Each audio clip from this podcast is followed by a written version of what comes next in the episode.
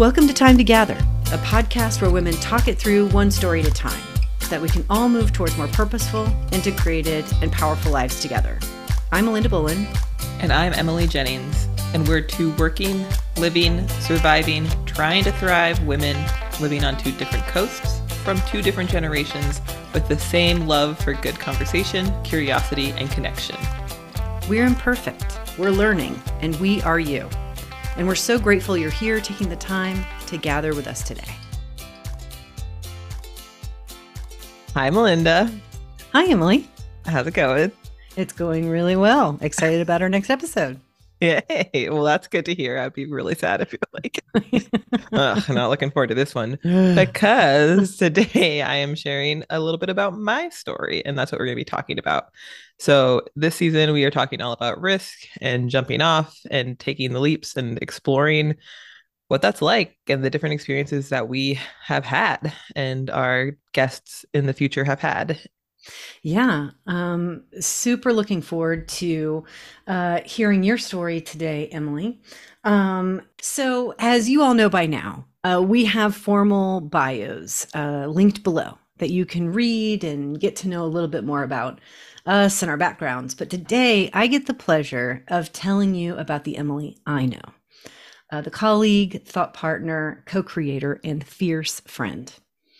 So, uh, as Emily mentioned in the last episode, we met while working together at another organization. We were peripheral at first, sort of in each other's orbit.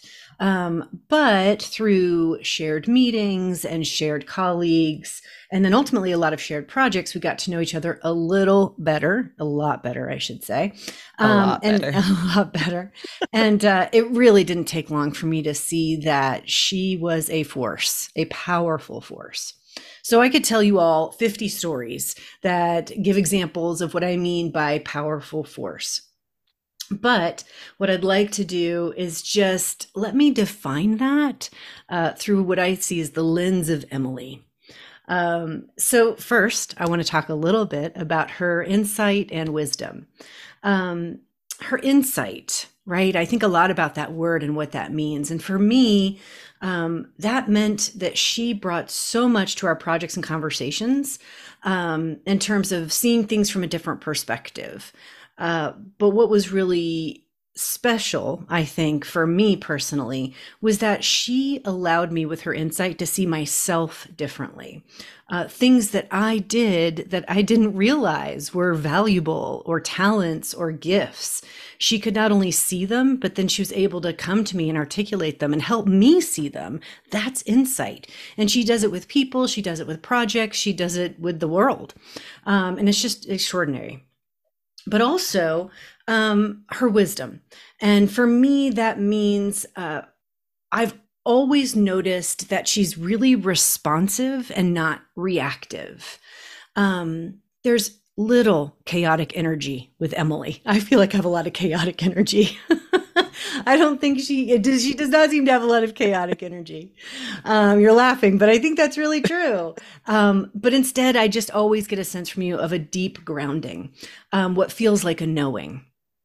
And I once described her as a metronome, which, for those that don't know, that is the tool that musicians use, that sort of ticking tool that allows them to keep rhythm and a beat. Um, that may have seemed like a super strange comparison, but the reason it came up for me is because she is steady, she's present. Um, and predictable in a way that brings calm and confidence to situations. Um, so that is how her insight and wisdom are powerful forces for sure but she's also just plain thoughtful. Um, I have so many memories and experiences where she has taken time to really honor moments that often slide by us, especially with ourselves, because we're just not trained and taught to celebrate ourselves and our accomplishments in a really open and public way. And so we often put them aside or cover them up or, you know, eschew them in some way. And she just really stops and takes a beat and lets you know, I see you, I see what you've done, and I celebrate it so when i say she's thoughtful um, it's in those ways those those ways of making the unseen seen which is really beautiful mm. She also reminds us of the positive, the previous, and the often unrecognized. So I can't count on two hands how many times she was reminded us, reminded me, I should say, of the shoulders we stand on, right? Those that have preceded us. Um, and and it's not just about reminding me of those folks that have come before us, but it's the reminder that we are also stewards of those that are coming after us. And so part of our work is continuing to build the ladder for the next generation. And that's something I think resonates deeply with me. And I'm so grateful to work with somebody that is um is a, a champion of that way of being. Um I also want to talk a little bit. Sorry, I know Emily, this is so hard for you, but it's just something people need to know. Um, I think the thing that, like, if I were to put put a little pyramid, like an Emily pyramid together, the thing I'd put at the very top, bury me in it. No, no, no, um, is your integrity. Um, mm. And I, I have very strong memories um, of you multiple times in our work together uh, with other people, not necessarily always with me directly, but in witnessing you with other people doing the hard thing. Mm. Right. And it wasn't because you were being righteous and you were teaching lessons. It was because you were practicing. What does it mean to live in my own values? Right? And in watching you do that, I was like, oh my gosh, it would be so much easier for her to just go along with this, right? Um, to to ease into the group, to to melt into what was happening, and instead you were like, I'm not going to do that. I'm going to do this, and you were able to do that in those moments um, in a way that allowed people to maintain their dignity, right? Mm. So there was mm. no shaming of other people. Um, but you were also able to model uh, really what I would say is the thing we all probably knew was the better choice and weren't making it. And so that's something when I say it's at the top of my pyramid, that is like my go to Emily is like, you are a person of, of true integrity.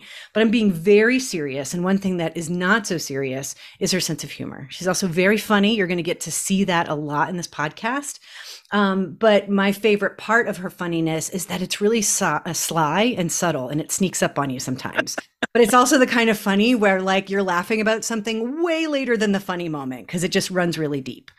So um, at the end of the day, I hope you can see what I see, and I know you will, that she's just good people. And I feel really lucky uh, to be able to share this podcast with her and really lucky to share her with all of you.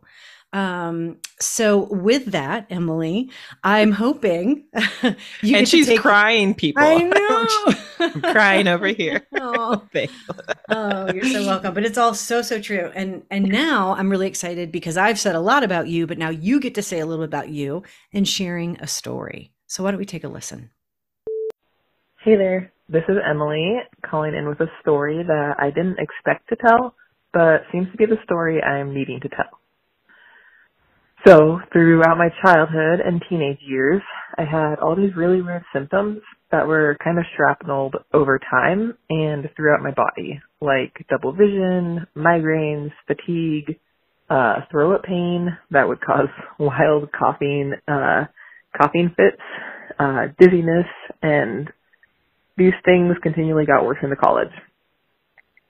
So we definitely tried to diagnose these over my childhood, through a good handful of different doctors and visits, usually focusing on the individual symptoms, and there was just no relief. Uh, these visits also came with a good heap of skepticism and like disbelief from doctors. And in middle school, a really formative experience was hearing one of them tell my mom that he thought I was making up double vision for attention and at some point, I started to believe I was making up these symptoms too. So fast forward to my senior year of college, and things had gotten worse. Terrible pain, losing hand mobility, mobility, incontinence. Um, and at the time, I worked at this campus health center with a bunch of really solid and caring women. And I remember going in after a really bad night of symptoms and telling my doctor that there that we needed to figure this out and that I wasn't going to stop until we did. Um, and I was able to do that also because I felt like I had this group of people that wouldn't stop until we did. So turns out that I grew up with an undiagnosed brain brain malformation called Chiari, and I needed brain surgery. So one of the riskiest, most for me, quality of life decisions I've ever made wasn't even a decision that I really remember actively making. I never really thought not to do it. I don't think I ever thought not to do it. Um, long story short, things that things went really, really wrong, and I had a very long and grueling medical journey. Um, and I'm really grateful to be here sharing this story with you today. But in reflecting on this jumping off moment, this story, what um, is striking me the most is that what I thought was a quality of life decision for me actually turned into a how I live my life decision. From self-advocacy to getting really clear on what I value in this life to taking future risks and jumps to loving my community, using this surgery, uh, choosing me just changed everything forever. Thank you.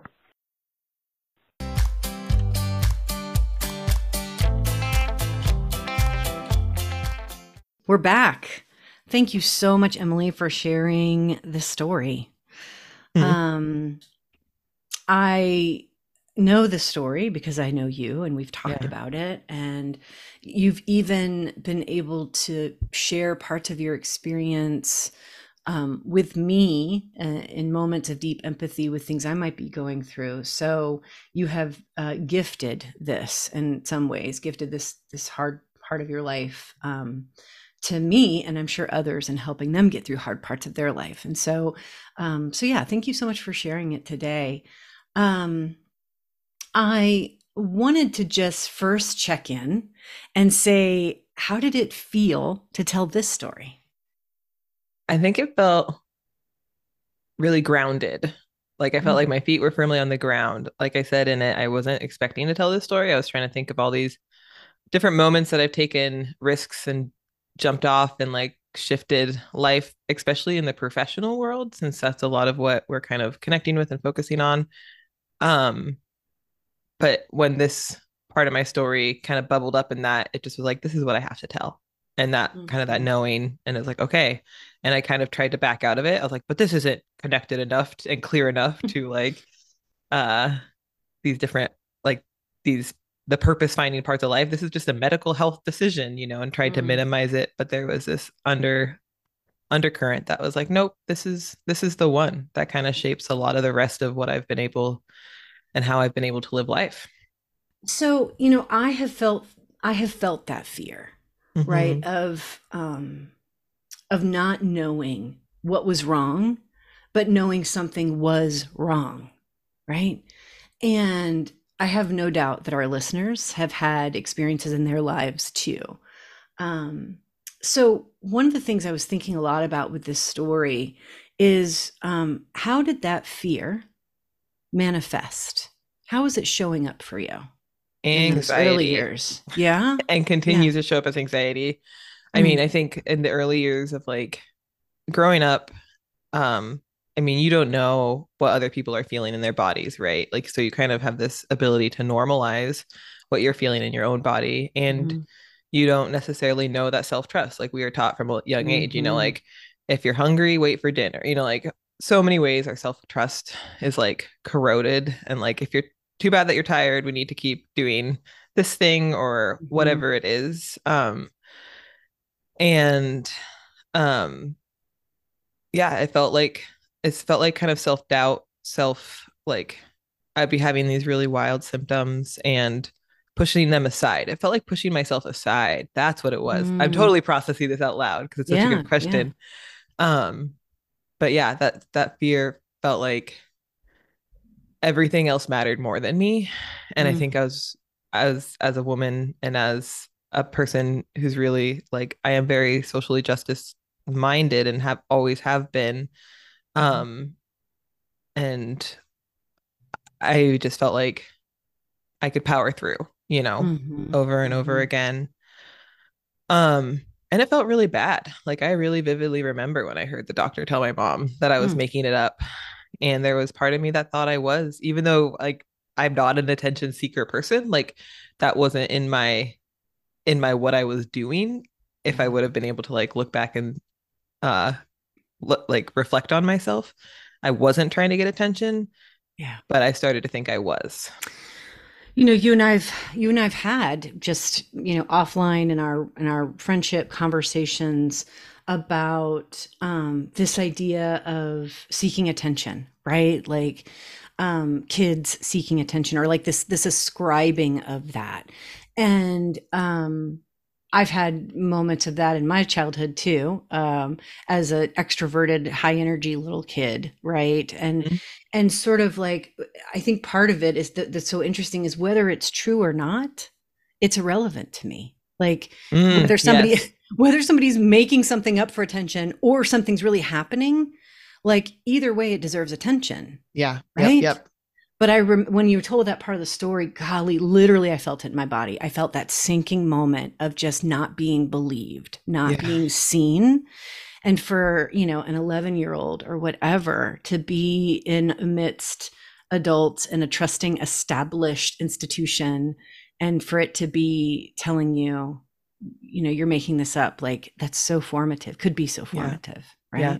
And I mm. have to give such props to my mom. Like she never made me feel like I was mm-hmm. making things up. Like she mm-hmm. always kept trying to find out what was going on with these different mm-hmm. like because it was mm-hmm. so hard to pinpoint because it was neurological and neurological stuff as we know is really difficult for our medical world to figure out because it's just so difficult to like kind of get a grasp on it's this slippery mm-hmm. mm-hmm. slippery kind of magical manifestation of things yeah. um but she never made me feel that way but mm-hmm. the medical world definitely made me feel that way. Yeah. Yeah. Uh, you know, going back to sort of the fear and the fear manifesting as anxiety, mm-hmm. um, was the fear ever helpful? Yes. yeah. Yeah. How was it helpful?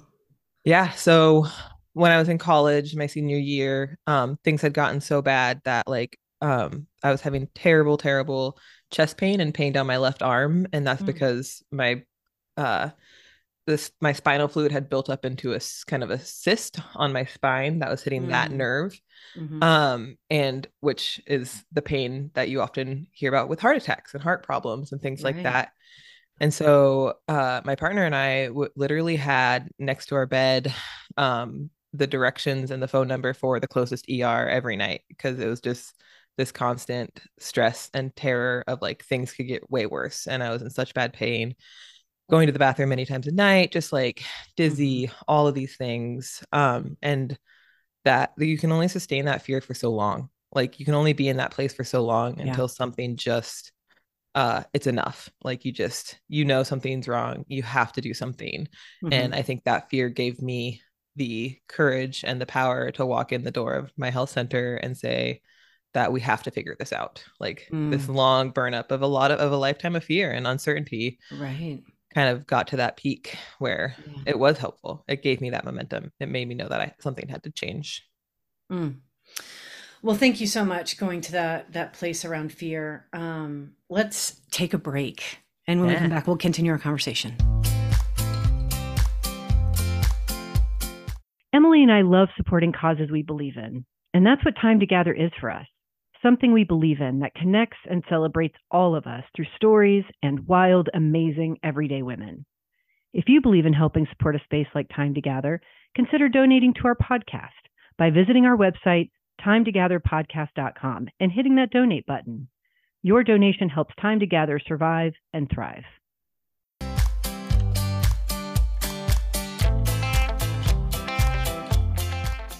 Welcome back from break. Uh, I want us to continue our deep dive into Emily's story.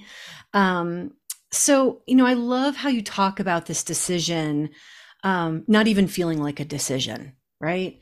That mm-hmm. the surgery wasn't even something you thought not to do.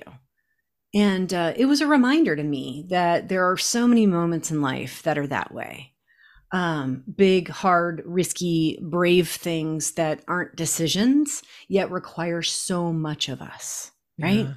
How do we prepare for these? Can mm. we prepare for these? That's the question. That's the question, Emily. I want to know what is the meaning of life? help fix this. fix all of the uncertainty. Oh, what a big, beautiful question. I can speak to how I prepared for it and what yeah. I did to prepare for it to get to yeah i want to know point. because you know this idea of like can we prepare for this like is that even Yeah. possible Yeah. um you know life doesn't just happen to us right so i'd love to hear yeah. how you prepared for it and, and and this isn't so much reflection too what's coming up for me are things that i didn't know i was doing to prepare for it but i don't Mhm. think if they it's like a domino effect if those things wouldn't have been in place i don't Yeah. know if i would have been able to move through this uh through this journey Mhm. um the first thing that's coming to mind is to find people who love you and who you Mm. love to build that Mhm. community out in a really quality way um i don't think i would have taken that leap so willingly without knowing there was this net of humans Mm. around me who had me like Yeah. who would be able to support me when I was sick, to cheer me on, to help find doctors, to help plan medical things, to house me, um, to Mhm. do all of these different pieces. And you don't need every person and every piece filled. And you don't know the ways that the people who love you will show up in your life or the people who care about you. Um, right and the people who accept you and see you as who Mhm. you are. mm-hmm. Um, what else? What's coming up for you, Melinda? Have you prepared for those Mm. moments in life? I think you know it is a tough question, right? I mean, I think that's that's one of the things that um, I've thought about a lot. The word despair has come up in my life a lot in my community Mm. of of friends because people have been dealing with deep grief, Yeah. and um, I think one of the things I've noticed about myself as we've talked about grief and despair is I don't know where I got it, but ever since I was a little one, I've always understood or believed, let's put it that way. I'm not saying this is universal truth, but part of I think my faith statement in the world is this will end, Mhm. right? In Yeah. other words, whatever hard thing I'm going through, it will end Yeah. and I will get on the other side of that. Um, I never knew to value that way of thinking until I've seen somebody in true despair where Yeah. they can't see the end. They can't have faith that it's going to be over.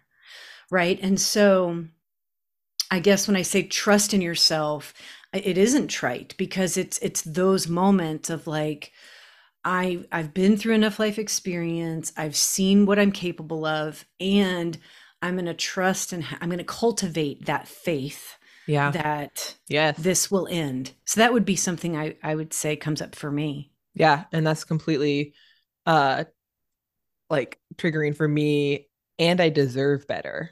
Like, Mm, I think mm. that like trust it'll end, but that also you deserve to get out of that hole, get out of that space. And that was one of the things that was so clear to me when I got the diagnosis because um Chiari is degenerative. It was only gonna get worse and worse and worse. Wow, I didn't know Um. Mhm. and so it was the only option was to have surgery and reading about it and learning about the degenerative nature of it was oh i deserve better like that's not you know the life i want to have and i am worth this big risk this big jump this huge potential expense you know like Yeah. all of these different pieces that come with a big decision like that but like knowing that you want something different in life than what you want and just being able to kind of innately go in that direction Yeah. Yeah, no, I love that. That's that's really powerful. Um so I'm this isn't surprising, but your story has me thinking and had me thinking so much about trust, right? Um trusting ourselves, like you Mhm. like we were just talking about, people trusting us. You were naming your mom as somebody that trusted what you were experiencing, trusted you, right? yep. And others didn't. Um, and then us trusting establishments or experts, which is we're in a Yeah. really, really complicated time with a lot of that. Um, and so, how have you reckoned with the concept and practice of trust after your experience? Yeah. Uh, that it's it completely it completely changed everything about how I trust myself. Mm, Um and has shaped how I live my life since. Um this lack of self-trust and this large amount of trust in institutions and people who are knowledgeable about bodies and all that good Mhm. stuff like that's why it went on for so long like this is something i was Mm. born with it went into my early 20s until it got diagnosed instead of when i graduated college instead of looking for a job i was looking for a neurosurgeon like it's Mhm. just such a different uh, experience and there's part of me that regrets that it took so long because i didn't have my voice didn't speak up wasn't didn't you know maybe i wasn't like pounding the pavement enough bef- earlier days in my life and being clear enough and that's a self-doubt that still sticks with me around things Mm. but as far as self-trust goes one of the ways it's really changed me is that if i see something wrong in the world or something doesn't feel right something feels yucky in the world in myself in what's going on around me i believe myself that that is something that isn't isn't Mhm. the way as it should be. That is something that's yuck. That is something that is not fitting with my values. And taking the time to like sink into that and feel it and be aware of it, and then getting clear on the actions that I'm needing to do to move away from that or to advocate for it or to um, lift that up. Like that is such a big part of my life now because I experienced it personally of that self advocacy um, is the piece that I had to learn in order to be here today. And it Mhm. continually in the medical journey. Like once I was, so it was months and months of surgeries and being in neuro ICUs and in and out of hospitals and all these different things. And that is the trial by fireplace to learn how to raise your voice and advocate for what's going on in your Mhm. body and with you. Because as incredibly intelligent and practiced and caring the helpers and the doctors and the nurses around you are, they don't know your body.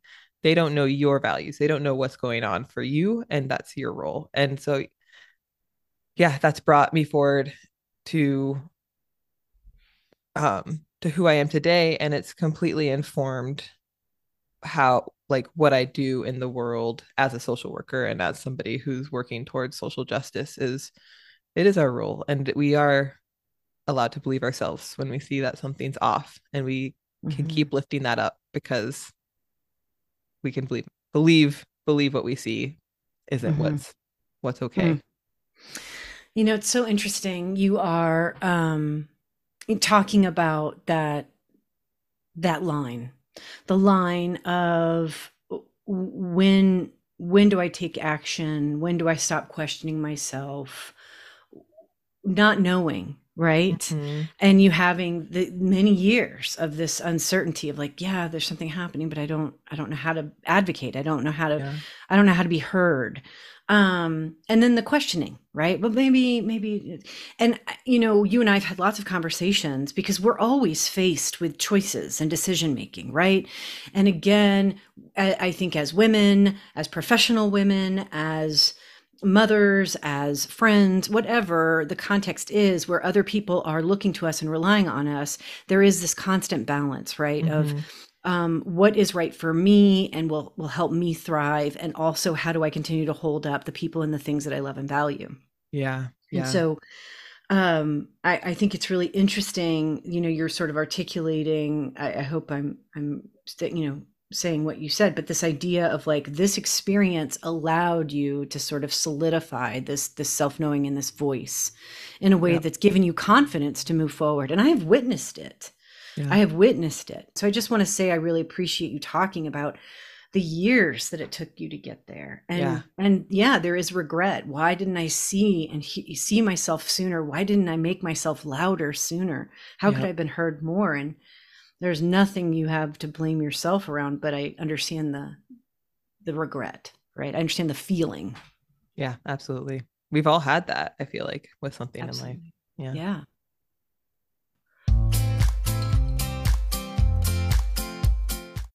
Hi, all. While we're taking a break, let me tell you about some other ways to connect with Time to Gather. You can find more episodes, resources, and more on our website, timetogatherpodcast.com. And don't forget to connect with us on social.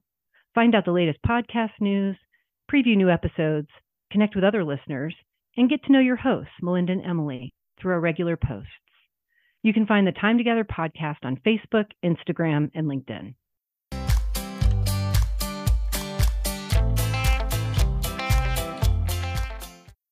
So, you know, you talked before about people and community being the net that can Yeah. sort of help catch you in this big life fall um, or or jump off, right? Yeah. Which was our theme, right? Not necessarily a fall, Emily oh. but a, a leap. 2.0. That's right. Um, so, but I'm curious about as you were going through the very complicated medical journey that just started with the diagnosis, right? You sort of alluded to Mhm. that in your story, but that was just the start of a really long, hard period. What practices, Mm. uh, what people, though you've already talked about some of the people, so you don't have to go go there too much if you don't want to, but what practices, what thinking did you employ to um, survive such difficult circumstances? Ooh, there's a lot of them. Mhm. um, because it was survive, and I really Yeah. believe I love this question because I deeply believe I survived because of my community and because Mhm. there were these people to hold on to and who were holding on to me.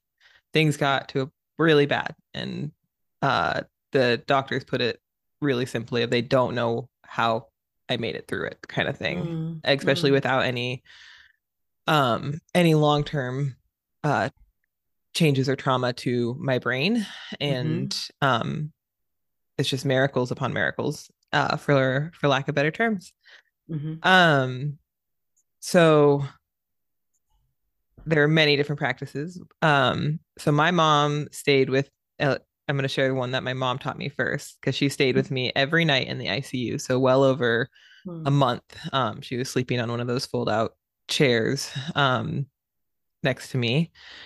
And uh, she taught me this practice uh, to use, especially at night, because I would get pretty fearful and I couldn't sleep because I was just in a, a hospital bed all the time and all these different things. Um, and I don't know where she learned it. We'll have to look into that because she learned it from somewhere. But Mhm. it's envisioning this light in the center of you and then one by one envisioning people you know who care about you and love you wherever they are in the world and the country and then shining a light where they are you kind of zoom out and see this map of the country the world whatever and then in your mind drawing a string from them to you and then doing that Mm. over and over again and as you do that the light inside you grows and the web and the string coming to you there's just more and more of them and and it can be about people you care about too they don't have to be thinking about you but um and that really i've used that so many times since in times of fear and worry and doubt mm. um and it really helps keep me keeps me grounded and connected to my community. No matter where i am i was great during the pandemic and the most Yeah, of isolation and loneliness of this knowing that there's these Mhm. people these the people are still there. You can't Yeah. be with them right now but they're still there. I love um and people who who have moved on from this world too. You, you can connect those threads anytime as well. It's this calling in Of um, love, of love, of love of love connection the Right. reason you know this humanity this this That's beauty right. of all of us um i think one of the things that's coming up for me that I was also a practice was even though um we jokingly called me a grandma baby because i was like i needed like Mhm. constant care and like Mm. was- oh, I thought it was because you were like an old soul. I thought Oh, that was like why. I was sick, it was like I was a grandma baby. 'cause I Oh, needed I like constant care and feeding, but I also was taking like a ton of medications. Like I was like on both ends of the The spectrum, of like yeah. the beginnings and ends of life uh, Mm. as this like 20 something year old. Mm, Um, mm, and mm. so uh, we joking that was so that just to give you a picture of how kind of like um held down I was by what was happening to my body, like how sick I was is why I'm sharing that. Mhm, Um, mhm. but one of the things that really got me through was um giving in the small ways I could. So one of my my best friends um just so happened to get a job uh at the same time a few blocks away from the hospital. Mm. Um so she would come at like her lunchtime and uh just visit and chat with me Mm. and uh I mean, I had the best room service in town, you know, like I had all these meals delivered to me and you could order on the menu what you wanted and everything. Right. So I Mhm. would order desserts I knew she liked and I would save them for Mm. her from my meal. Aw, that's so And um little things like that or like when my partner um my Mm-hmm. partner came to sleep and spend the night in the room with me at one point um Mhm. on the horrible fold out chair Mm. and I couldn't go do it, but my mom and I like planned it, and she went and got like all this candy from the gift shop at the hospital, and like to give to him and to like make it feel special Yeah. and things like that. So these little yeah. acts of gratitude and kindness, I remember sharing. It made me really clear um to share with the people I know and love what they've given to me in my life and how much I value Mhm. them. Mhm. Um, and that I think really helped get me through because um what was given there was so much generosity being given to me by so many people in so many ways from sending me stickers to pictures of the outside of gardens and the outside world Mm. to keep me grounded in that Mhm. to like reading poetry to visiting like Because this went on for months. yeah, it was months and months Yeah, I Yep. think that's important to contextualize here. This Yeah. wasn't a week in the hospital. This was No. months and months in a hospital. And for anybody that's up been up in a and hospital, down yeah yeah, for more than a couple of days, I, it is hard to even Yeah. imagine. Um, yet there are a lot of people in that circumstance, and you were one of yeah them. So, yeah to nurses like bringing dry shampoo to do my hair because like we couldn't wash my Mm. hair and all these so many so much generosity so much kindness. Yeah, um Oh, it's beautiful. and then I think one of the things that really helped me get through it was this recognizing of that the world goes on and that we all play this role in the world and Mhm. and that that's enough like what we have to give to the world is enough Mhm. um i it was it was a very weird situation because i was awake we called it awake in the neuro icu would be my like the title of the like documentary about it because a lot of Mhm. the people in the neuro icu aren't awake um they've had really Oof. terrible brain traumas like aneurysms and strokes and Mhm. um a Mm. million other scary things and they're dying and asleep um Mm. or um whatever next to you in the same room sometimes in the room over um and so there was a lot of there's many times i was really near to people who were passing um and uh i think part of that was there was this role that like um being so near these people who i had never met never seen as they Mhm. were having their last moments in the world and seeing their families come in um were this letting go and honoring and loving of their spirits and who they were Mhm. um there was this one night where a woman came in who was pregnant with twins and had suffered an aneurysm Mhm. um and she was in the next room to me and as she was passing and as i could see through the cracks in the blinds her family gathering around her trying not to see trying to be respectful and not like Mhm. but you could feel it you can feel feel it through the wall of course Yeah. um and the hospital is at uh ha- is literally called Harborview because it has this great view over the ocean and I had been in there Mhm. enough times that I finally got the side that was the harbor view so, Right, you got enough punches on your punch card that you were able to yeah, yes. upgrade to Harborview. Right, right. Harbor but side. as as she as she passed the most like splendid sunset and as her twins passed this Mm. like glorious sunset was occurring yeah. and I just sat like I just like I don't remember what I said, but it was just like over and over again in my head, like like loving her and her family and sending them into the sunset kind of thing yeah. and knowing that that was something that could happen to me and that was where kind of things were um with you know a possibility in my life it got really clear on like um the continuation of the world that this beautiful glorious radiant sunset was happening during this the biggest grief of this Mm. family's life Mm. um and uh, one of the things and mantras that really helped me that I've shared with a few people in my world and I'm sharing with all of you today is whales are swimming in the ocean. oh my god, that's amazing. I'm so stealing it, and I have. Yeah. But anyway, sorry, Emily, to Yes, derail everybody's stealing. I love it. Uh, They're Yep, whales swimming. Whales are swimming in the ocean right now. And Ugh, no so matter what's happening in our world, this like ridiculous, magical, incredibly like powerful heartbeat and rhythm and systems and breathing of the world goes on.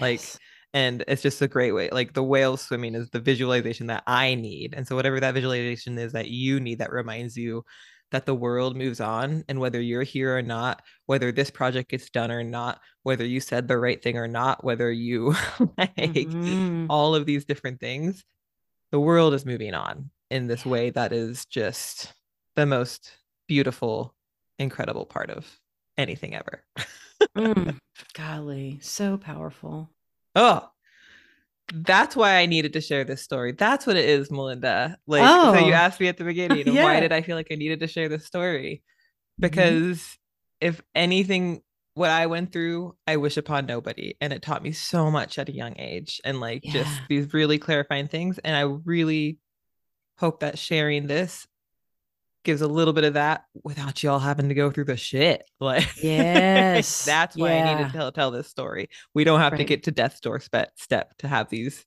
reckonings and realizations. Like, we you can know, share these with each other. it's true, and and I I, you know, I'm such a firm believer in this. We talk about it in the intro episode, and that is the power of story. That's why mm-hmm. you and mm-hmm. I wanted to center story in our podcasting yeah. because it allows us to step into another person's experience, learn from it, feel it in our bodies, um, have the perspective of another person to the closest we can without necessarily having to go through the very same things. Yep. Right. Yep. Exactly. So it. you are um, you're offering us a gift, and so thank you. I'm, I'm glad I'm glad you were able to figure out why you needed to. why did it. I need this? yeah. No, I love it. So I want to I want us to circle back a little bit just to this idea of like you know obviously it has shaped you to be the person that you are uh, I mean, that goes unspoken, really. But I want to know specifically. Can you point to anything this experience has has done to influence your professional work, your leadership work? Yes, all of it. Mm, yeah, I bring of all course, of it right, into sure. It. Yeah. Um, this knowing that life is really uh brief and fleeting mm-hmm. um mm-hmm. has really influenced my leadership work. It's gotten me really clear on um I want to be doing work that is in service and uh, in love for the world mm-hmm. and um, needing to be in spaces and find ways to continue to do that and lift that up. That's part of why I'm here doing this work with mm-hmm. Melinda mm-hmm. um, and the many other things that I'm moving towards in life right now. Um, it's that advocacy for self, but also that advocacy with and for others is a big part mm-hmm. of it. Yeah. Um I think one of the things that really came up for me during my surgeries is that people would often say, "Oh, but it's nothing," would come to me with something that was going on in their life or complain about quote unquote complain or say mm-hmm. something about their lives and then would say, "But it's nothing like what you're going through right now." And that was mm. one of the most separating things that I could have heard mm-hmm. um because I didn't need my thing to be the worst thing. It felt horrible that my thing was the worst thing. Yeah. Um, I needed to be in shared humanity with people and to be yeah. connected to their struggles and their joys. Um, one of I had a professor who I don't I've never seen since because she it was right after I graduated, right? So I was still very close mm-hmm. with my mm-hmm. professors, or at least close with my professors. And she came um, to the hospital after she had gone on this trip to Ireland. And she just talked mm. about her trip the whole time. And it was so refreshing. It wasn't mm. about my medicalness, about these things, but so she shared the joys, right? So, but what I'm getting to is, um, I think in my leadership work and what I try to remind myself of is we, everyone has a battle going on. There's that famous quote, yes. you know, like, um, around that but to never minimize that battle. Like nobody's battle is small and nobody's mm-hmm. battle is bigger than somebody else's. Like it's all hard. Um yeah. and same with the joys. Like these are all joys and everything in between. The mess is all mm-hmm. all worthy too. Everything we experience as humans and the emotions and the yuck and the good, like it's all worthy and to bring that into how I um I hold space with with people is really important to me and to create that space where people know that they what they're going through right now mm. it matters yeah mm. yeah well i want to i want to wrap up a little bit by just talking about what's lingered And I mean that from like a funny place. Like, you know, things that were just absurd or like, you know, we've we've talked about some heavy stuff and some Yeah. big learn big learning, powerful learning, and yet there had to be a million things that were also just hysterical or absurd or bizarre. And I would love for us to end on a laugh. oh man why i'm like yeah i've laughed on so many things about this whole world and it's where why are those not coming up the thing that's coming up for me right now Mhm. uh is I, don't I don't know if we're gonna be able to use this because we'll have to see if That's they're right, okay with it but is uh my so in between surgeries my mom and I were staying with my now husband's been like early days boyfriends parents who lived outside of Mhm. Seattle who they generously opened their homes to us but um my at one point my partner uh ended up having to wash my mom's underwear like this college like he was in his senior year of college and Oh, like poor guy. this college book and it just is like such a and so like whatever we've like for years after that whenever we were like uh something came up where it was like maybe TMI or too much closeness Sure. to like for my mom and my partner uh it's always like I've washed your underwear. Like That's we're right. good. We've we've gone to the places right? Uh, well i um i'm sad we have to close but we do and i i just again want to thank you so much um for you know just offering such a a, a big piece of your life to our listeners and to to me. You know um your sharing of the story just reminds me of the power of community, the Mhm. power of self trust, of believing in oneself, learning how to have a voice. Um, my last question is what would you tell yourself in that moment now? The moment you, for example, found out that you were, that you made the decision you were going to go through the surgery, what would you tell that Emily now? the moment I decided to go through the surgery, I would tell her, You are stronger and braver than you could ever imagine. And you are more loved than you could ever imagine. And let that be the truth and let that be a part of your life. Thank you. Yeah. And thank you all so much for listening to episode three. Uh, we will be back next time with a new story and a new guest. And we can't wait to uh, be with you again. Thank you all. Thank you for taking the time to gather with us today. Keep our connection strong by visiting us at timetogatherpodcast.com or by following the Time to Gather podcast on Facebook, Instagram, and LinkedIn. We would love to hear from you. What resonated today? What are your stories? What risks have you taken? We love connecting with you and doing this work. Head over to our website and hit the donate button to help keep the stories coming. We're a grassroots, lo fi effort, and your support is both needed and appreciated. Thank you, and we can't wait to gather with you again.